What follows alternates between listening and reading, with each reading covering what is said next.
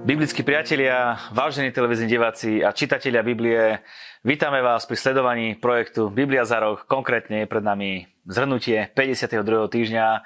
Tí, ktorí s nami čítate a študujete od začiatku, viete, že ste na konci a pozeráte túto reláciu s tým, že aj čítate, tak dnešným dňom si môžete e, nejako sladko sa odmeniť, môžete si kúpiť niečo dobré, môžete kúpiť niečo svojmu partnerovi, môžete kúpiť niečo aj sami sebe, aby sa odmenili, lebo je dobré, keď niečo vykonáme, aby sme sa za to vedeli aj odmeniť. Takže každému jednému gratulujeme, ak ste sa dostali až sem.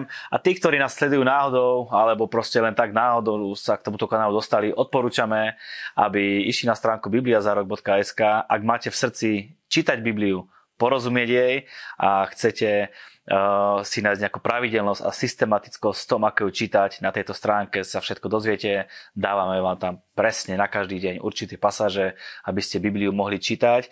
A zároveň vám chcem aj oznámiť, že s projektom Biblia za rok nekončíme dnešným dňom a dnešnou reláciou, ale máme pre vás prekvapenie od budúceho roka vo forme 6-minútových krátkých videí, denných pozbudení, ktoré budú takisto robené formou nejakej chronológie a pekne vám budeme každý deň sa vám prihovárať a budeme vás pozbudzovať k tomu, aby ste vedeli, že aj ten dnešný deň, ktorý prežívate, môže byť výťazný a takto sa budeme spolu pozbudzovať. Bude k tomu veľmi zaujímavá chronológia, takže tí, ktorí Bibliu prečítali raz, Nemusia si povedať, že raz a stačí, ale prečítali sme ju raz a teraz ju prečítate možno iným spôsobom druhý raz.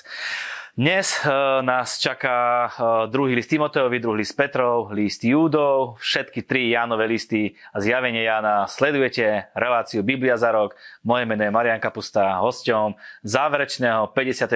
týždňa bude pastor Peter Minárik. Tak Peter, finišujeme. Sme na konci. Absolútna bomba, absolútna pecka v dnešnej relácii. Odštartujeme to úplne perfektne. Čo na to povieš? Konec dobrý, všetko dobré. Presne tak. Jednoducho, stručne. Prečítali sme Bibliu. Úvodná otázka na teba. Či sa ti už stalo niekedy, že si Bibliu prečítal? Pravda, že, pravda, že čítam Bibliu vyše 30 rokov. Čítal som ju už ako neveriaci a práve keď e, som prišiel na koniec, tak e, ako neveriaci som čítal e, novú zmluvu a keď som prvý raz prečítal, listy som preskočil, ale zjavenie Jana to chce každý, to je niečo tajúplné, tak to som čítal. Keď som to prečítal, padol som na kolena a vravel som, bože, len toto nech sa nestane, čo je tu napísané. A tak to asi vychádza normálne, keď človek nemá porozumenie preto celý tento celé toto, čo robíme, je o tom, aby sme mali porozumenie a poznanie Boha, lebo ja som skončil s tým, že len Bože, nech sa tak nestane a keď čítam teraz, aj teraz, keď som prečítal, tak tiež padnem na kolena a poviem, Pane, je to fantastické, čo nás čaká, je to úžasné, lebo keď človek vie zatriediť, čo sa koho týka, čo nie, tak vtedy vie celkom ináč sa k tomu postaviť a iný osoch vie prísť do jeho srdca. Takže sme spomínali, že dneska toho máme veľa. Dneska máme 8 kníh prebrať, z toho jedno zjavenie Jana, tak tých prvých 7 sa budeme snažiť spomenúť, povieme si podstatu, eh, o čom boli tie jednotlivé knihy a najviac času dnešnej relácii budeme venovať zjaveniu Jána, ktoré je vždy zaujímavé a sú tam také pikošky, také veci, ktoré sa ešte len udejú a každý chce vedieť, ako to bude do budúcna, tak ak chcete vedieť, ako to bude, nemôžete teraz vypnúť, ale musíte nás dopozerať do konca. Tak ideme na druhý list Timotejov. Uh, kto ho píše zase Takže máme eh, druhý list Timoteovi, píše ho apoštol Pavol. A je to počas druhého rímskeho zajatia.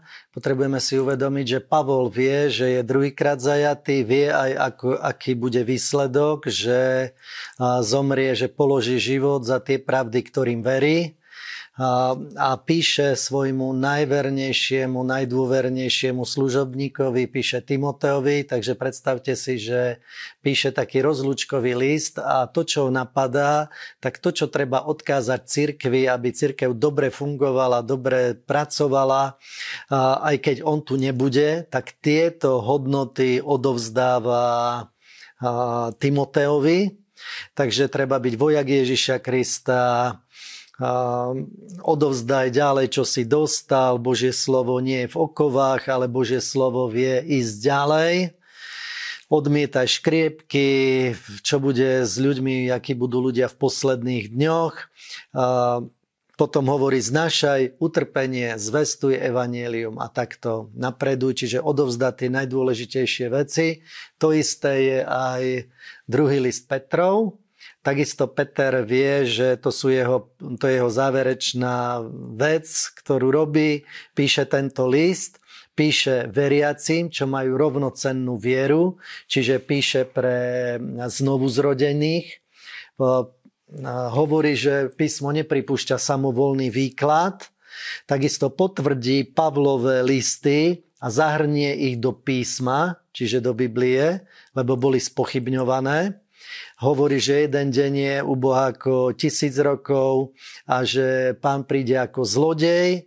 Očakávame nové nebo a novú zem a zachovať sa nepoškvrnený. To je odkaz eh, Petra, takže aj Pavol, aj Peter píšu takéto rozlučkové listy a to najcenejšie odovzdajú. Odkaz Petra, ale nie Minarika, ale, ale z, z čias Ježiša. Ideme na list Judov. Judov list je zaujímavý v tom, že píše ho Jakobov brat a Jakob aj Juda sú pokrvní bratia Ježiša zo strany matky, čiže sú to synovia Márie, matky Ježišovej, ale Ježiš bol z neba a títo boli od Jozefa a od Márie potomci. Obaja sa dostali do mm, služby a tento judov list poukazuje na psychické kresťanstvo. Dokonca tam píše, že sú ľudia, ktorí nemajú ducha. Takže zl, zlý výklad je toho, že existujú ľudia bez ducha, lebo aj toto niektorí vedia tvrdiť, ale on hovorí o tom, že sú ľudia, ktorí žijú bez znovu zrodenia, čiže nemajú ducha a hovorí o skazenosti v posledných dňoch. Zaujímavé v tomto je, že spomenie tam boj o Mojžišové telo satana s anielmi a nie je to nepodstatné, lebo Ježiš, keď sa zjavil na hore svojim trom učeníkom, tak e, zjavil sa mu tam Eliáš a Mojžiš. To znamená, že Mojžišové telo sa dostalo do neba aj potom, ako zomrel a je to príklad toho, že Eliáš je príkladom tých, ktorí budú vytrhnutí, teda ktorí neokúsia smrti a prídu k pánovi. A potom práve Mojžiš je príklad tých, čo zomreli vo viere a takisto budú vzkriesení a stretnú sa s pánom. Takže o tomto Judov list. Potom nás čakajú tri Janové listy. Vieme, že Jan to píše, dá sa povedať, už na sklonku svojho života a zameriava sa tam na absolútnu podstatu a skúsenosti, ktoré nadobudol či už s pánom alebo počas svojho kresťanského života. Takže sú to tiež veľmi zaujímavé veci. Jan vlastne po, po tom, ako bola prenasledovaná církev v Jeruzaleme, tak bolo obdobie, obdobie, keď Rímania išli dobiť Jeruzalém, že bola tam určitá prestávka. Vtedy církev sa vysťahovala aj s Jánom, čiže kresťania odišli do Pely, to je na východnej strane Jordánu, patrilo to do jedného z miest Dekapolis, čiže 10 mestia. Takže církev pri zničení Jeruzalema už nebola v Jeruzaleme. A prvý list Jánov píše, píše ešte pred tým, ako napísal Evanielia, takže to bol akoby taký predslov pred Evanieliami, ktoré napísal Evanielium, keď napísal Jan. Mm. Takže je to veľmi príjemne čítajúci list, hovorí tam o odpustení, sú tam základy pre odpustenie, potom, že treba chodiť vo viere, Dôležité zjavenie je napríklad, že toto som napísal vám, aby ste vedeli, že máte väčší život. To je ku koncu listu a tento odkaz hovorí o tom, že aj ty, ktorý čítaš Bibliu, tak nie, že raz sa dozvieme, veľmi veľa ľudí hovorí, že však raz sa dozvieme. čo je pravda, všetci sa raz dozvieme, ale kresťania tej doby, aj dnešnej doby majú vedieť, že patria Ježišovi Kristovi. A Jan píše, že toto som napísal vám, ktorí máte väčší, aby ste vedeli, že máte väčší život. To znamená tú istotu má mať každý, kto hovorí o sebe, že je kresťan, má ju mať a má byť v nej upevnený. Takže takéto hodnoty hovorí. Potom je tam napríklad spomenuté, že keď človek hreší, tak v podstate nie je v duchu a duchovný človek nehreší. Takže keď hrešíš, tak je jasné, že práve v tejto veci si nechodil v duchu, zmeň to, chovaj sa tak, aby si nehrešil a keď nehrešíš, tak naozaj chodíš v duchu. Veľmi jednoduché. tak zjavenie Jána všetci sa nám tešíme, všetci uh, chceme vedieť, čo tam je. Ľudia aj vo svete, ktorí nepoznajú Boha, sú inšpirovaní zjavením Jána, uh, niektorí vedia, čo tam je napísané, niektorí si z toho robia srandu, že takto nemôže byť a rôzne mienky sú o tom zjavení Jána. Takže ktorý Ján toto zjavenie mal? Tak e, sme v dobe, kedy už žije len posledný apoštol, a to je apoštol Ján. Vieme, že bol najmladší z učeníkov. No a z tejto pely potom Jan sa dostáva do oblasti Efezu. Po Pavlovi, kedy tie zbory sa odtrhli od neho. Toto písal aj v tom druhom liste Timoteovi, že všetci sa odtrhli z Malej Ázie, čiže z dnešného Turecka od neho, kde hlavne pracoval. Tak začal tam prácu Jan a túto prácu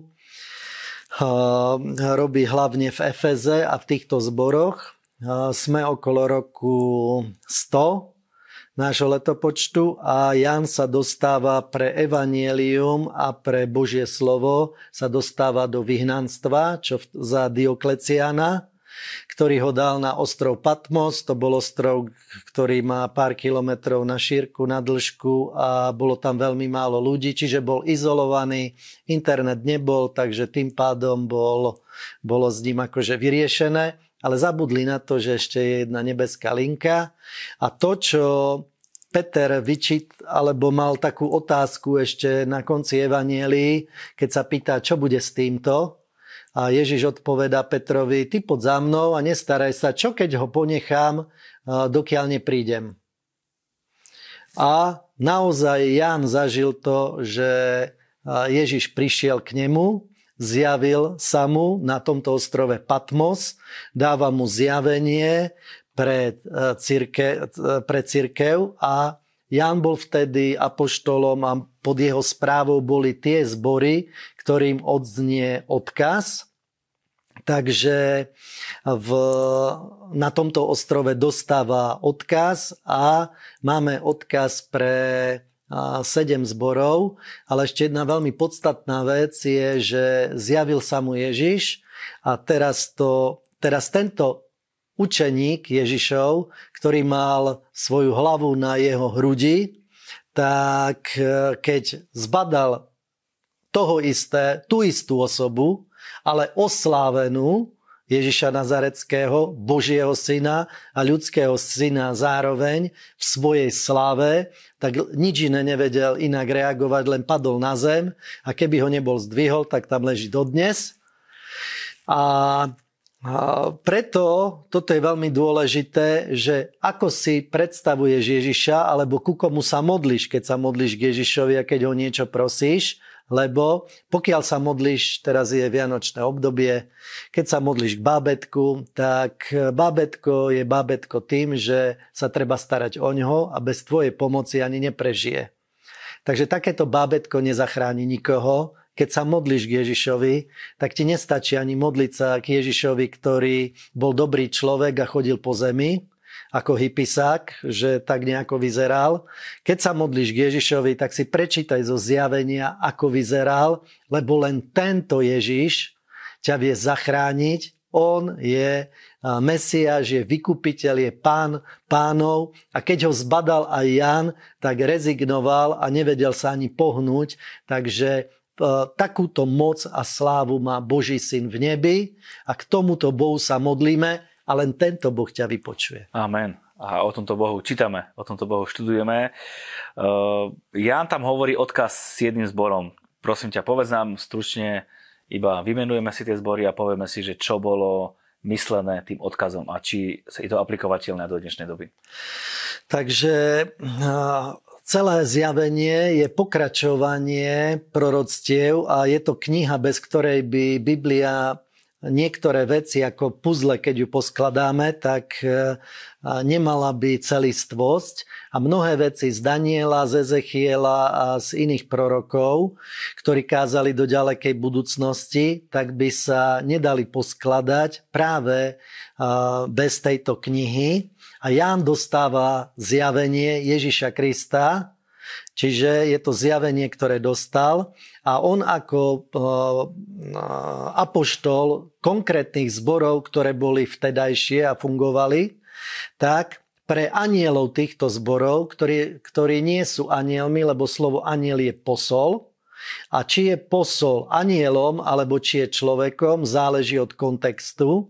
Takže týmto anielom, ktorým je to písané, že má odovzdať odkaz, tak sú pastieri konkrétnych týchto zborov a Jan im píše a odovzdáva im tento odkaz, aj potom všetko, čo nasleduje za tým.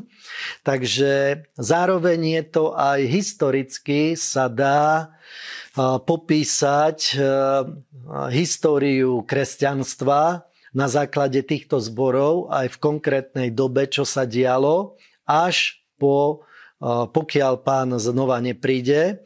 Takže máme sedem týchto zborov, čiže sú tu rôzne výklady paralelne, ktoré sa dajú z, tohoto, z týchto proroctiev vykladať. Takže prvý je Efes, ktorý ktorého preklad znamená žiadúci.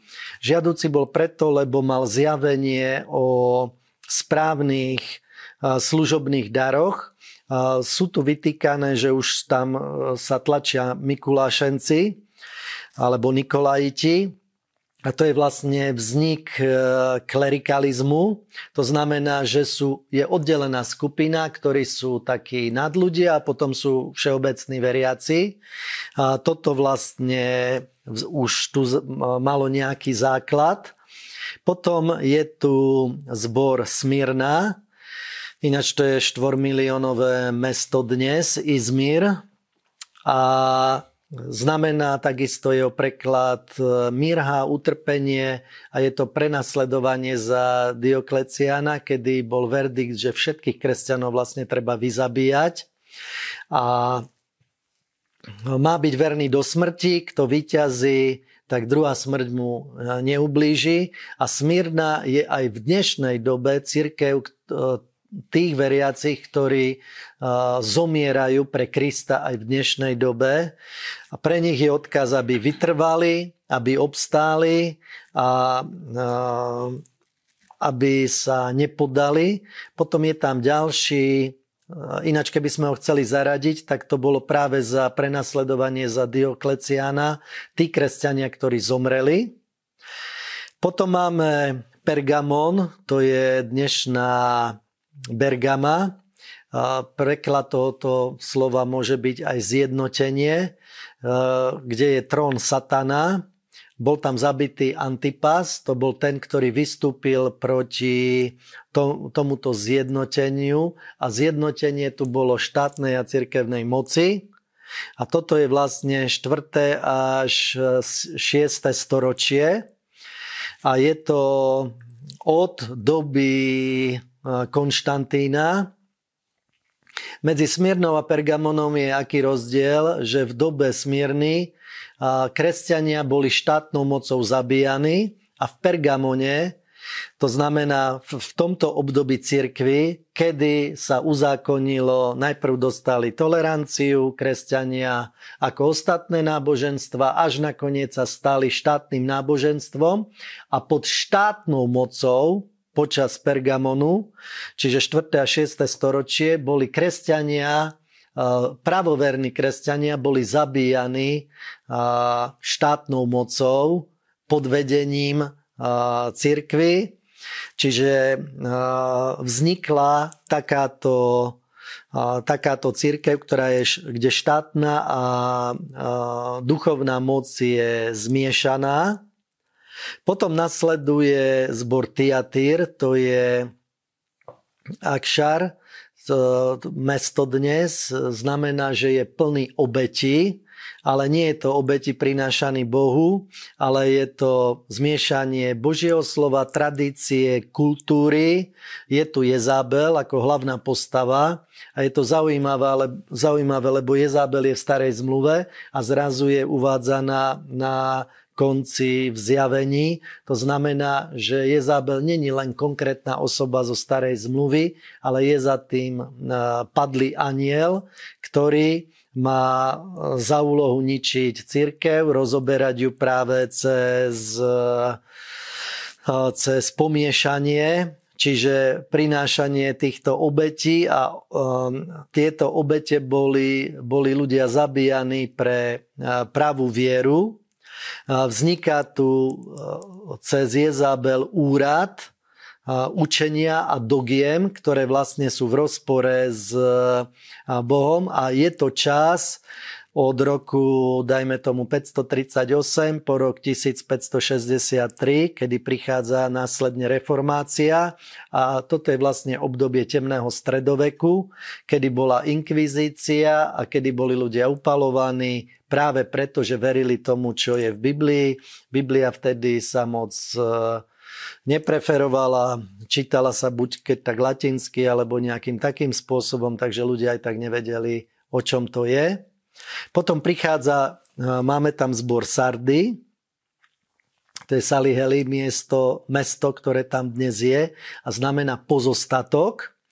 Má meno, že žiješ, ale si mŕtvy. A toto je obraz reformácie, je to od roku 1517 do roku 1750, čiže niečo cez 200 rokov trvala, trvá tento zbor alebo táto církev, vzťahuje sa na reformáciu a hlavná črta je umieranie. Keď si to prečítame, potom je církev, ktorou by sa chcelo, chcel menovať každý. Je to Filadelfia a to znamená bratská láska. Dokonca mesta takéto sú v Amerike aj na rôznych iných miestach. Cirkvy majú názvy, že Filadelfia, lebo to je cirkev, ktorá bude vytrhnutá.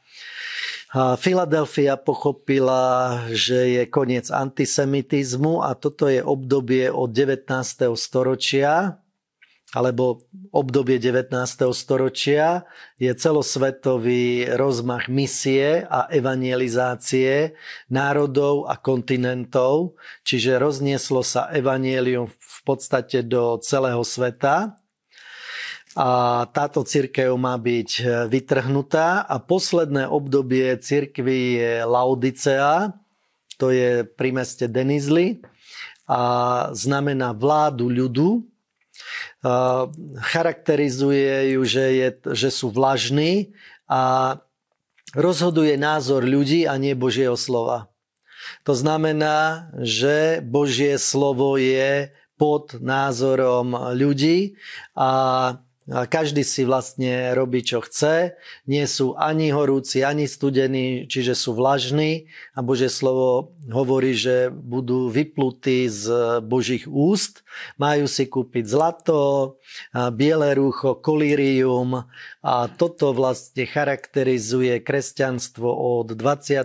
storočia do dnes a sú tí, ktorí si to, to kolírium, zlato a biele rúcho nekúpili, a tí, ktorí kúpili a tam sa potom rozdeluje aj ich osud. Všetky tieto církvy určitým spôsobom fungujú aj dnes a je to takýto obraz aj histórie, aj súčasnosti, aj keď príde pán, v akom stave sa bude církev nachádzať. Ján nám ďalej dáva obraz o tom, ako by mala vyzerať nebeská bohoslužba. Je rozdiel medzi bohoslužbou, ako máme dnes, a bohoslužba, ktorá bude v nebi? Určite je veľký rozdiel a Biblia nám hovorí, že, že všetko, čo bolo v starej zmluve, e, je len obraz alebo pripodobenie k ozajstným veciam, ktoré sú v nebi. A kniha zjavenia nám ukazuje zostupujúci chrám z neba a takisto, že je chrám, jak bol chrám na zemi, takže chrám na nebi. A teraz je ukázaná, ako funguje práva bohoslužba, čiže tak, jak bol popísaný Ježiš ako vyzerá, tak je takisto popísané, že čo je v nebi, čo sa tam nachádza. A ja to veľmi tak zjednoduším, že Boh vždy niečo nové odkrýva v nebi.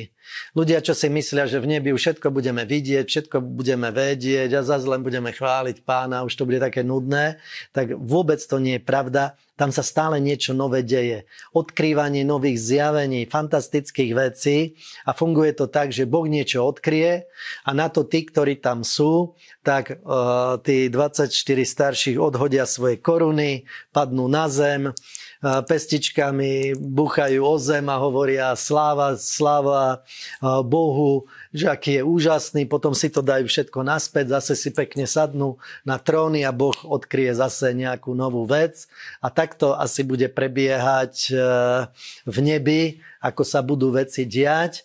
Zároveň sú tam popisované veci, ktorých tieň je tu na zemi, tak vlastne ich vidíme v nebi a takto bude prebiehať a čakajú nás fantastické veci.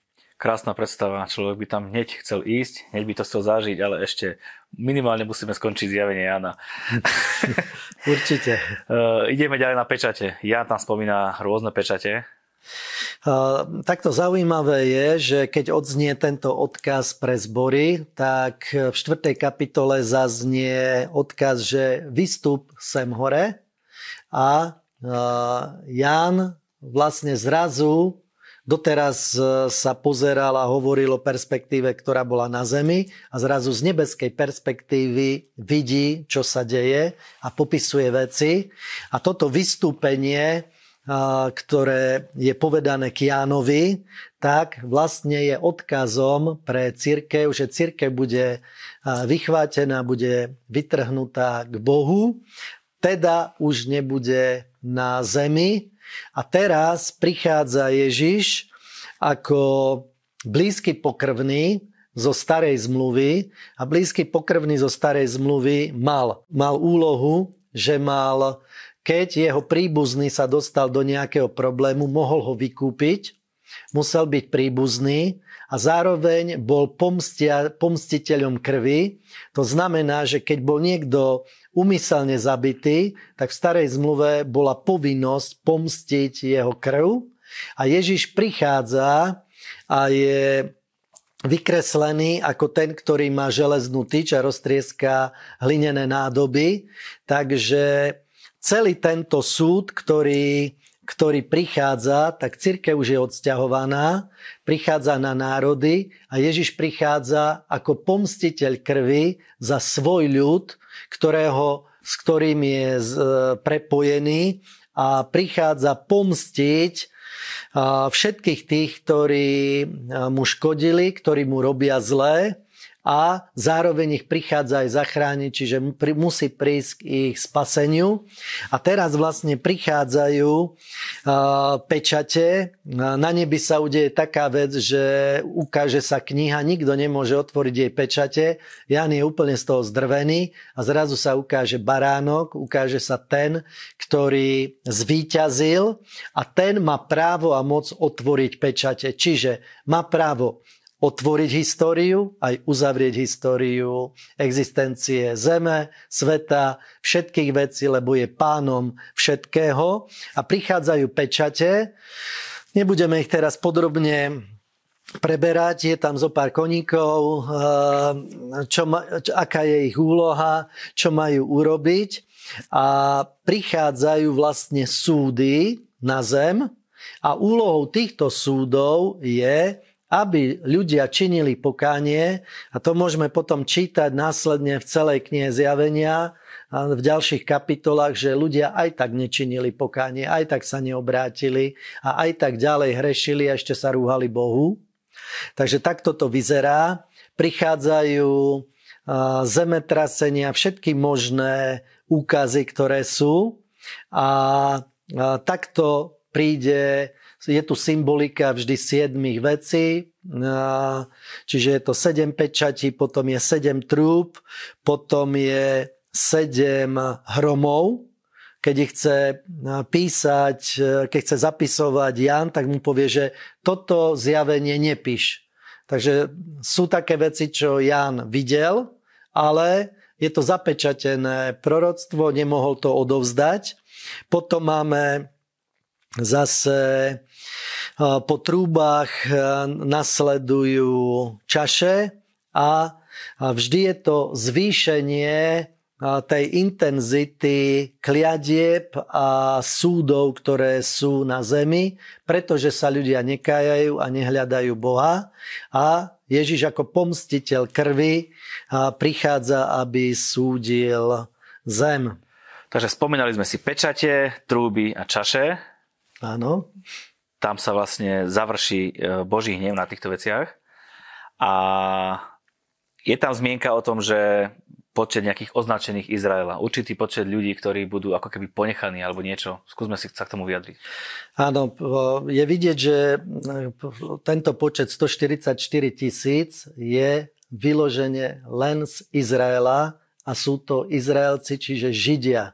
To znamená, ak to ktokoľvek stiahol na seba, že, že to budú nejakí veriaci, nie, toto sú etnickí Židia, o ktorých je, kde sú zapečatení týchto 144 tisíc po 12 tisíc každého kmeňa, takže nevzťahuje, nedá sa to preniesť na niekoho iného, ale toto sa konkrétne týka Židov. Áno, budem ťa naháňať, lebo čas nás bude tlačiť. Takže máme tam dve ženy. Jedna je žena odieta slnkom a druhá je žena na šelme. Tak poďme na tú ženu odiatu slnkom.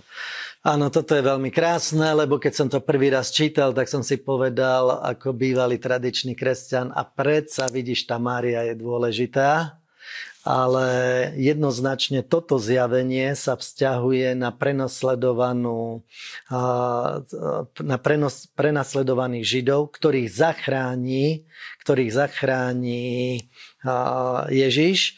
A udeje sa to tak, že Antikrist bude prenasledovať počas druhý, druhého času 3,5 roka, čiže bude prvý čas 3,5 roka, na ktoré sa vzťahujú určité udalosti. A v tejto druhej časti, keď Izrael odmietne sa podriadiť Antikristovi, tak bude prenasledovaný, bude to potom, ako si sadne v chráme, ktorý bude na novo postavený, to už sme niekedy preberali v minulosti. A Izrael utečie na púšť a toto je tá žena popisovaná, to dieťa, ktoré sa jej narodí, tak je znovu zrodenie Izraela, čiže Izrael celý sa obráti naraz a spoznajú toho, ktorého prebodli Zároveň sú tam spomínaní aj dvaja proroci, ktorí budú zabití, ktorí práve o týchto veciach budú prorokovať a to bude v prvých troch rokoch a ich zabitím sa nastane táto zmena. A táto žena je vlastne pokrvný Izrael, ktorého prichádza vykúpiť vykupiteľ. Teraz, keď sa pozrieme na túto druhú ženu, ktorá sedí na šelme, tak je to náboženstvo a systém, ktorá, žena, ktorá je opýta krvou svetých, to znamená, že je to náboženstvo, ktoré vlastne ničilo, ničilo tých, ktorí verili v Ježiša Krista, tak tam je popísaný jej osud a jej koniec takže vzťahuje sa to na náboženský systém, je oblečená v šarláte a je tam viacej znakov, z ktorých sa dá určiť. E, mesto je na siedmých vrchoch, máme jednu pieseň, ktorá o týchto veciach spieva, ale nespievame ju my tak podľa toho sa dá tiež určiť, čo asi kde patrí. A táto žena bude odsúdená a potom je tam odsúdený aj Babylon a to je celý systém zase kultúrno-spoločenský a ekonomický, ktorý takisto bude zničený a všetci tí, čo mohli obchodovať, tak tí budú nad tým plakať, ale koniec je najkrajší, takže asi poďme k tomu. Mňa veľmi mrzí, že sa nemôžem pýtať viac, lebo veľa vecí ma tam zaujíma. Je možné, že do budúcna by sme mohli spraviť reláciu, ktorá bude venovaná čisto zjaveniu Jana. E, ešte prichádza na scénu jazdec na bielom koni. Čo to je za fešáka? Áno, jazdec na bielom koni, takže tomuto predchádzalo vytrhnutie cirkvy, ktorá na týchto 7 rokov je na svadbe Baránkovej v nebi. A potom tento ženich sa vracia, prichádza ako jazdec na bielom koni, jeho meno je verný a pravdivý a dostáva meno slovo Božie.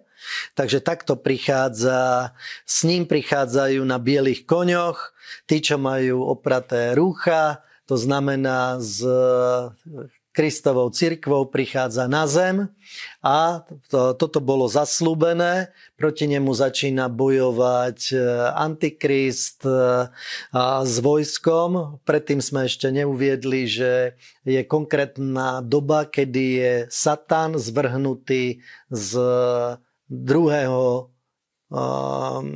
neba na prvé nebo, čiže na oblasti zeme. To je evanielium pre nebo, tam sa všetci strašne veľmi radovali. No a tí bojujú proti, proti Kristovi na zemi. Nastáva tam porážka diabla je zviazaný na tisíc rokov, jeden aniel príde, chmatne ho, čapne ho, dá mu reťaze a na tisíc rokov ho dá takto do pút. Takže keď si niekto myslí, že Satan je nejaký rovnocenný s Bohom, alebo že to je taký skoro vyrovnaný boj, tak tu je vidieť pravda, že jeden aniel to všetko vedel urobiť a potom prebieha tisícročné kráľovstvo tu na zemi. Je zaujímavé, že budú kráľovať e, s Kristom tisíc rokov tí, ktorí budú oživení. To znamená, budú vzkriesení tí, ktorí budú kráľovať s Kristom, to je prvé vzkriesenie a ostatní budú vzkriesení až pri druhom vzkriesení a to bude pri poslednom súde. Potom v tisícročnom kráľovstve bude iné podnebie, ľudia sa budú dožívať veľmi dlhého veku a pravdepodobne, keby nehrešili, tak by vedeli žiť celé to tisícročné kráľovstvo. Mladík tam má byť e, storočný, takže takto to nejako bude prebiehať a potom zase príde jedna veľká vojna, lebo aj tí musia byť preskúšaní, či len preto, že sa im dobre darí, nasledujú Boha, alebo či to robia zviery, lebo každý musí žiť zviery. Takže prichádza ďalšia vojna Goga Magoga. Tá skončí, pravda, že víťazstvom pána a jeho vojska, smrť a peklo sú hodené do ohnivého jazera a toto je nazvané druhou smrťou a prichádzajú posledné dve kapitoly, kde prvé nebo a zem pominú a nastáva nové nebo a nová zem. No, Vidíš, ako rýchlo si to dal. Niekoľko hodinové učenie a, a, alebo výklad a v krátkom čase. Čakajú nás fantastické, budú, fantastické dni, výborná budúcnosť a na základe zjavenia Jána sú pred nami dni a preto by sme boli radi, keby každý, kto pozrel tú reláciu, bol s nami v nebeskom kráľovstve, aby sme sa všetci stretli, aby sme spolu vedeli žiť e, na veky, ako hovorí Božie slovo. My vám gratulujeme, ako som už na začiatku spomínal, kľudne sa odmente za skvelú vykonanú prácu počas celého roka. E, s Bibliou nekončíme, dávame vám do pozornosti nový projekt na stránke bibliazarok.sk kľudne tam chodte, zaregistrujte sa. Každý deň sa vám budeme prihovárať s novými pasážmi, budú 6 minútové videá, ktoré vás budú pozbudzovať a budú vás dávať hore tak, aby ste vedeli, že každý deň môžete e, stráviť ako výťazí, prežiť ako výťazí. Takže pokračujeme ďalej. Peťo, tebe veľmi pekne ďakujem za to, že si bol ochotný uh, nás informovať o týchto veciach, ktoré nám hovorí Biblia a ďakujeme ti, prajeme ti veľa požehnania, nech sa ti darí vo všetkom, čo budeš robiť. A ja ďakujem a ja verím tomu, že tento projekt sa nie že skončil, ale naplnil a že bude mať svoj život jak na internete. Takže ja vám doporučujem znova tým, ktorí ste napríklad to len tak narýchlo preskákali, naozaj pekne znova si to pustiť a znova si prečítať celú Bibliu a pravda, že je tu aj ten nový projekt na tých 6 minút, takže skvelé veci, veľmi sa teším. My sa snažíme podporovať vás v tom, aby ste Bibliu čítali, aby ste ho zvládli a my vám ďakujeme za to, že vy nám tú vašu podporu opetujete tým, že, že podporujete tento projekt aj vašimi darmi, za čo vám nesmierne ďakujeme a preto môžeme rásť na našej kvalite, môžeme sa dostávať do vašich domácností a vy si v pohodlí svojich domov môžete pozrieť veci. My ďakujeme za vaše dopity, ktoré nám chodia. Vidíme, ako boli zmenené životy ľudí a naozaj nám píšete, ako vás to zmenilo, ako vás to obohatilo, to, že čítate Bibliu a je nám to veľkým potešením, že vám takto môžem prinášať exkluzívne informácie z neba, ktoré sú pripravené pre váš život. Prajeme vám všetko dobré, vidíme sa pri ďalších našich projektoch.